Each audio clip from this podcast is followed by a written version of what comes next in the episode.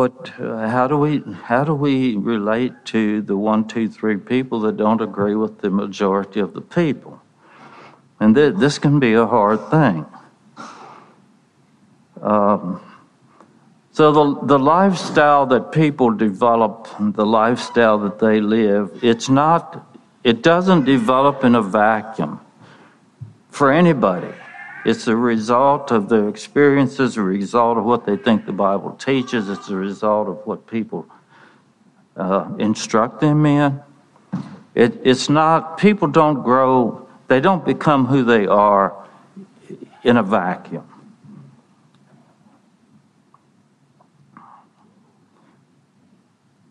So here's a true illustration.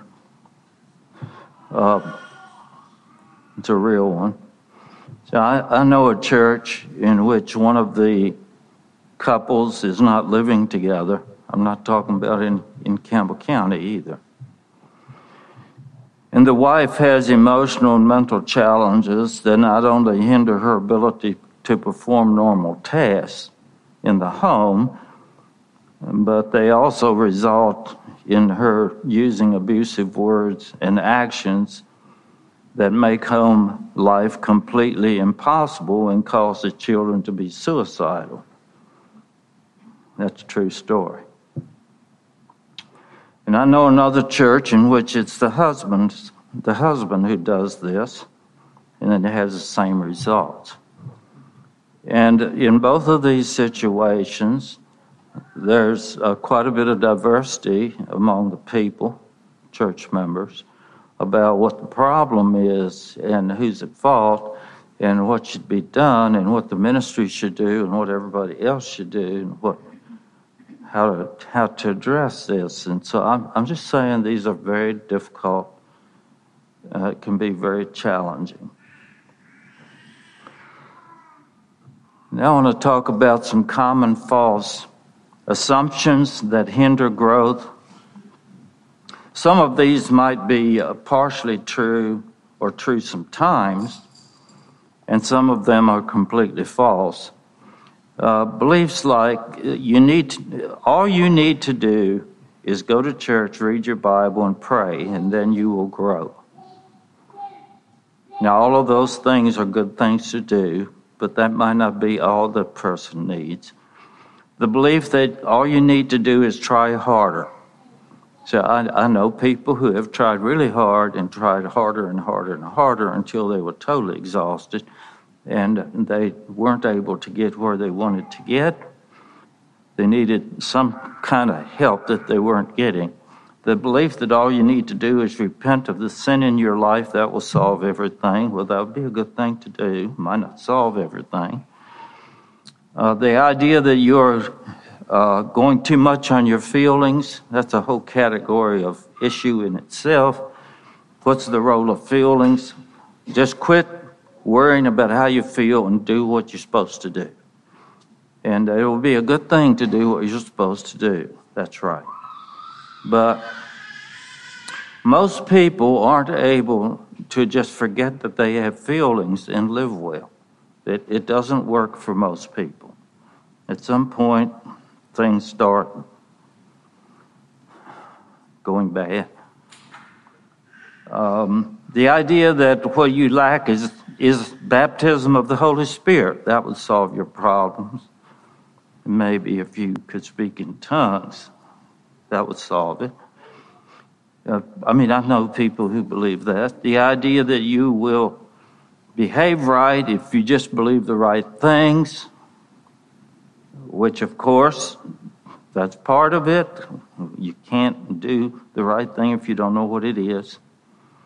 Um, but many people know what's right, but they don't do it, or they don't know how to do it, or maybe they don't want to do it.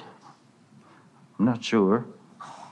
Different people have different issues in that. The idea that people will change if you shame them enough now, that might shock you, but that's probably not a decision anybody makes that I'm going to shame this person and then they'll grow. Uh, but uh, parents do this, pastors do this. This does happen. we probably aren't aware that we're doing it. Uh, the idea that you will behave right if you believe the right things, the idea that, uh, well, I said that, the idea that all change requires is to, is to decide to do something, then you can do it. If you just choose to do something, then you can do it. Well, you do have to choose, that's right. But there might be other factors besides choosing. We're more than will, we also are thoughts, and we are, it feels true to me, beliefs and we are feelings. And and uh, we have influences like friends. And so it's a little broader than just decide. Uh, and so here here's one thing that I've noticed over the years. Another the last one I'll mention. Um, unhelpful ideas is um, the hesitancy that people have to get close in their relationships, people they're talking with. And I've, i know pastors who've told me this that they're scared to be too close to their people.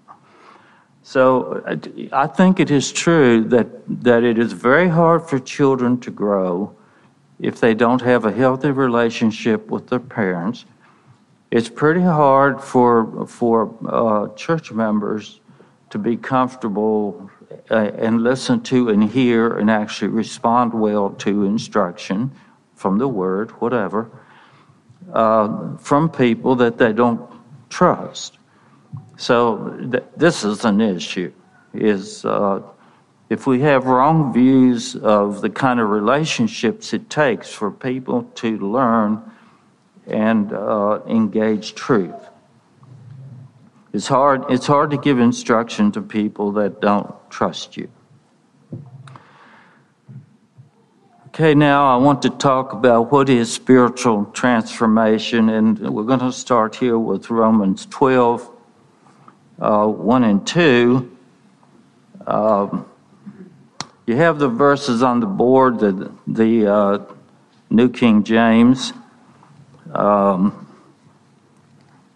I don't actually have that in my notes. Um, I beseech you, therefore, brethren, by the mercies of God, that you present your bodies a living sacrifice, holy, acceptable to God, which is your reasonable service.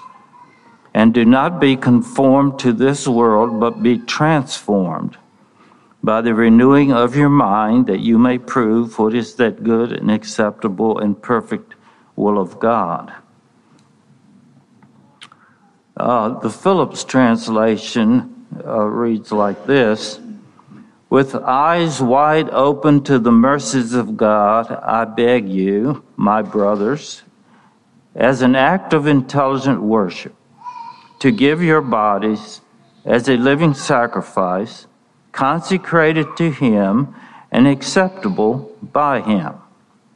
Don't let the world around you squeeze you into its mold, but let God remold your minds from within so that you may prove in practice that the plan of God for you is good, meets all His demands, and moves towards the goal of true maturity. I really like uh, the Phillips translation there. It um, gets to a number of points, uh, speaks to, to, the points uh, in a very helpful way. So, according to Romans 12 1 and 2, transformation, change, is uh, a um, the word transformation, is a metamorphosis.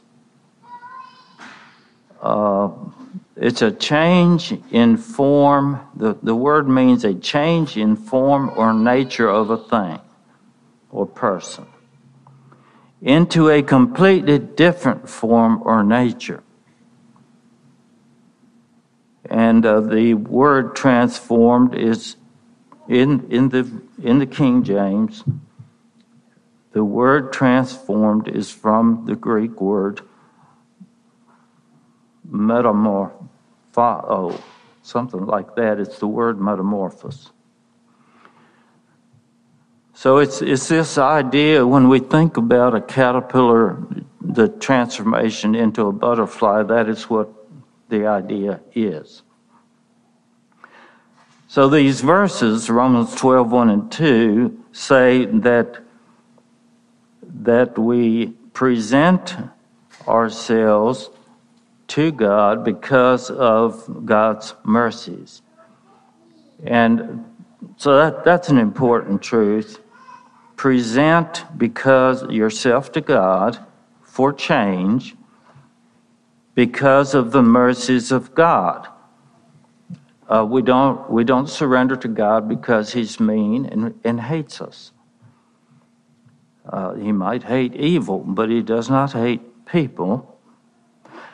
And it's the mercies of God. And the word present means yield or offer or surrender your bodies to God as a response to His mercies. Now, I'm, I'm giving you I'm trying to explain to you what these verses say about how to change. Change depends on yielding yourself to God. And I'll, I'll come back to this idea of surrender and yielding uh, a little bit later. Present, yield, surrender your bodies. Uh, the idea isn't just your physical bodies, but your person. Your person in this body, your whole person in, in, in its time and space existence. Yield yourself, your whole self, to God. And surrender yourself or yield yourself as a living sacrifice. I think the picture there is okay, Old Testament sacrifices the animal had to be dead to be offered. So Paul is talking not about a dead person, but about a person who is alive. And we are offering our alive, walking around person uh, to God. And we're, we're going to live, we're going to live and move and act now in this new condition, this new yielded, surrendered condition. We're not dead, we are alive. Yielding our alive person to God. And this is holy and acceptable. Uh, it's a morally, morally right thing to do and it will result in morally right um, attitudes and behavior. This is a holy and acceptable action, this yielding of this alive, it's an alive unto God person. And this is your reasonable service. Uh, the word actually means uh, knowledgeable service. It, it corresponds to what we know of God. It, it's reasonable because it agrees, this surrender agrees with who God is and what He wants of us. And then we come to be not conformed to the world, uh, which is the idea do not be pressed into the mold of the world. The, the here and now, the transitory, the temporary. So you have the eternal and you have transitory. And and a lot of our lives is lived in the transitory. I mean, it just is because it's where we are. But what, what does this thing about be not conformed to this world mean? Uh, do not be conformed to what is changeable and unstable. So, I, I want to say a few things about the world.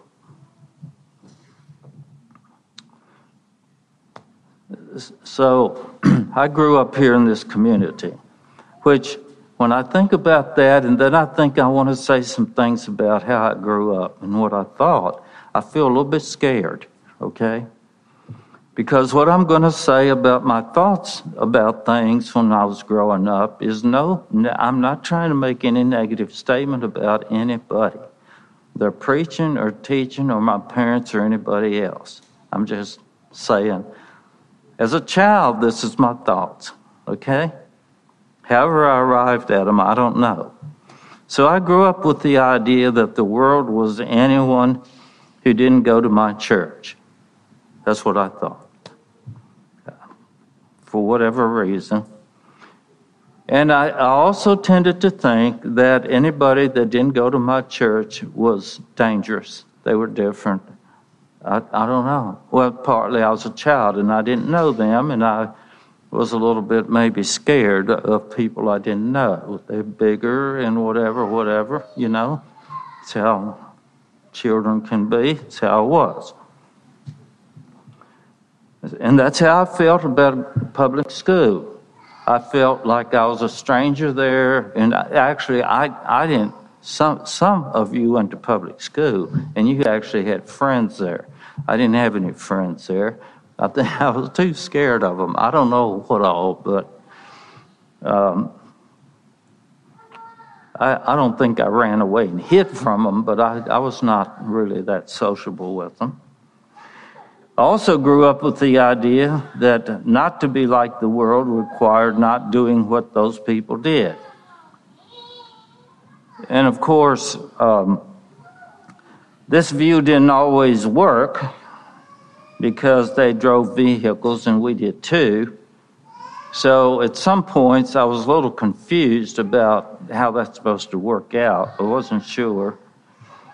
Um, so I gradually came to believe that worldly must mean sinful or something opposed to the principles of the kingdom of God. Uh, that, that was probably by the time I was in my mid teens, I started thinking things like that, which was better.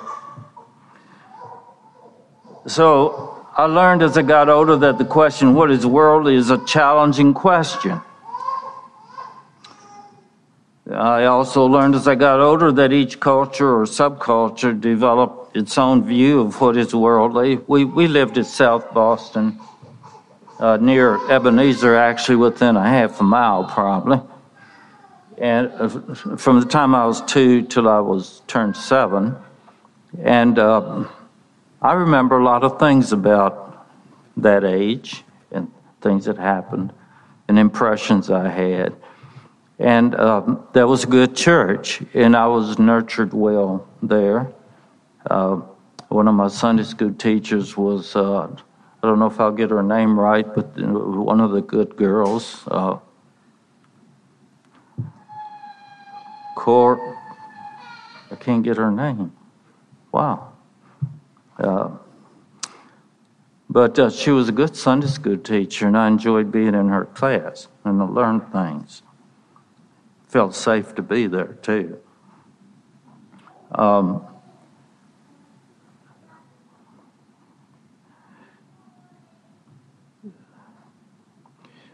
gradually, gradually, I came to think that um, that being nonconformed, that that it mattered more that you were focused on being conformed to God than on being just non-conform to something. I did gradually think that way, but I'm, I'm not, my comments here, I'm not trying to, uh, I'm not saying everything there is to say about being not conformed to the world. I'm just giving you my reflections for myself and uh, maybe, maybe the issue of what is worldly and be not conformed, and be transformed, be conformed to God, maybe for many of us, maybe it's kind of a challenging thing to think about. So, to be transformed is the idea of, of uh, being formed by what is eternal, what matters, what is true, what is godly becoming like Christ. It's talking about a complete inner change, transformation that's accomplished by the Spirit of God. And then it, this transformation is expressed in our character, in our conduct, in our attitudes. And so the idea here is shape your life, conform yourself to that which is eternal. So I remember um, John Martin, John D. Martin. I don't know if he said it when he was here, but I heard him say it one time some years ago. Uh, when you're being conformed to God, when you're being transformed, you ask the question Will I be glad a thousand years from now that I made this decision? Now, when you think about that, that is really a profound statement. That, that is what is being said here in Romans 12, 1 and 2 about, about conform to what is eternal. Consider what is eternal. And then these verses say, be transformed in order to prove what is the good, acceptable, and perfect will of God. And the idea of to prove is the idea of to test. We, we are being changed so that we can develop the ability to test, to evaluate, and then approve what is the best. The transformed person is learning is learning how to evaluate the various options in a situation. Is learning how to test how? Well, um, what does the scripture say? How will this affect people? How will it affect me? What will the result be? What will the result of this decision be a week from now, a month from now, a year from now? Who will I become if? To, to test, evaluate. This is what the transformed person is learning to do. Learning to evaluate what is the good and acceptable and perfect will of God.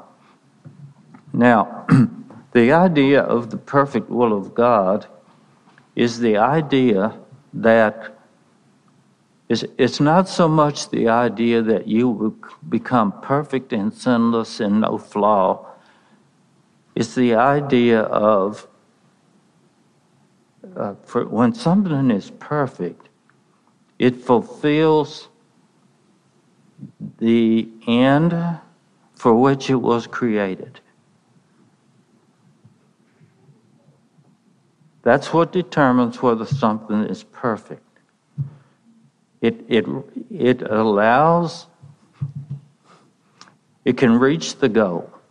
When you reach the intended goal, this is God's perfect will, it's the goal He has in mind.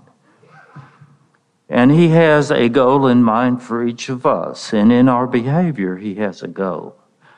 And, and I'm just saying, it's not as much about perfecting ourselves as it is being able to reach the goal that God has in mind for us. So the renewed mind is able to test and evaluate various options, I'm summary, thereby to discern what God says is a morally upright life. And according to Paul, God's will is good, acceptable, and perfect. It's morally upright. It's well pleasing. It's delightful. It's complete. And it fulfills its desired goal, God's desired goal. Uh, growth toward holiness is not just so we can be perfect or sinless or look good, but so we can participate with God in the rule of His kingdom so we can be useful, so we can fulfill the purposes for, for which God created us, and God did create each of us for purpose, good purpose, uh, gifted us, and uh, our experiences, we learn skills. All of this contributes to, to serving God in a good way in kingdom work so we can be useful. Uh, so, in, in talking with people, uh, here's one thing I've learned is that instead of trying to uh, control people and tell them what they have to do so that they will do what I want, so that I won't look bad as the person that talked to them. And the people don't always do what I want them to do. They don't always do what you want them to do. And why is that? Well, it's, it's because they have the freedom to choose, and you can't just force people. Yeah, you can try to influence them. But what we need to learn is to teach people how to test in order to approve what is best. Teach them how to evaluate the options God gives to them or the options that are available to them and choose the option that that well for now I'll just say and choose the option that seems best to them in light of God's word and various factors. So there's more on your sheet. I think I will stop. I, well, I want to make one comment about, uh, make a comment about Luke 9, the second one. Uh, so I say transformation begins with denying self, and Jesus talked about this. He that wants to follow me must uh, deny self.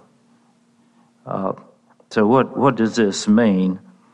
And I want to say this this is not a self rejection like saying, I'm a horrible person and I hate myself and I'm going to reject myself. And uh, whoever I am that God created in His image, I'm, I'm just going to get rid of that so I can be holy. It's, this isn't, um, denying self isn't it isn't leaving myself behind. It's about surrender of all that I am to Jesus. It's surrender. The yielding in Romans 12:1. That's what this is talking about is surrender. Surrender to Jesus. So in worship and in surrender, we discern the will of God and we can uh, grow and um, I will talk about other factors as we go along. Thank you for your time and attention.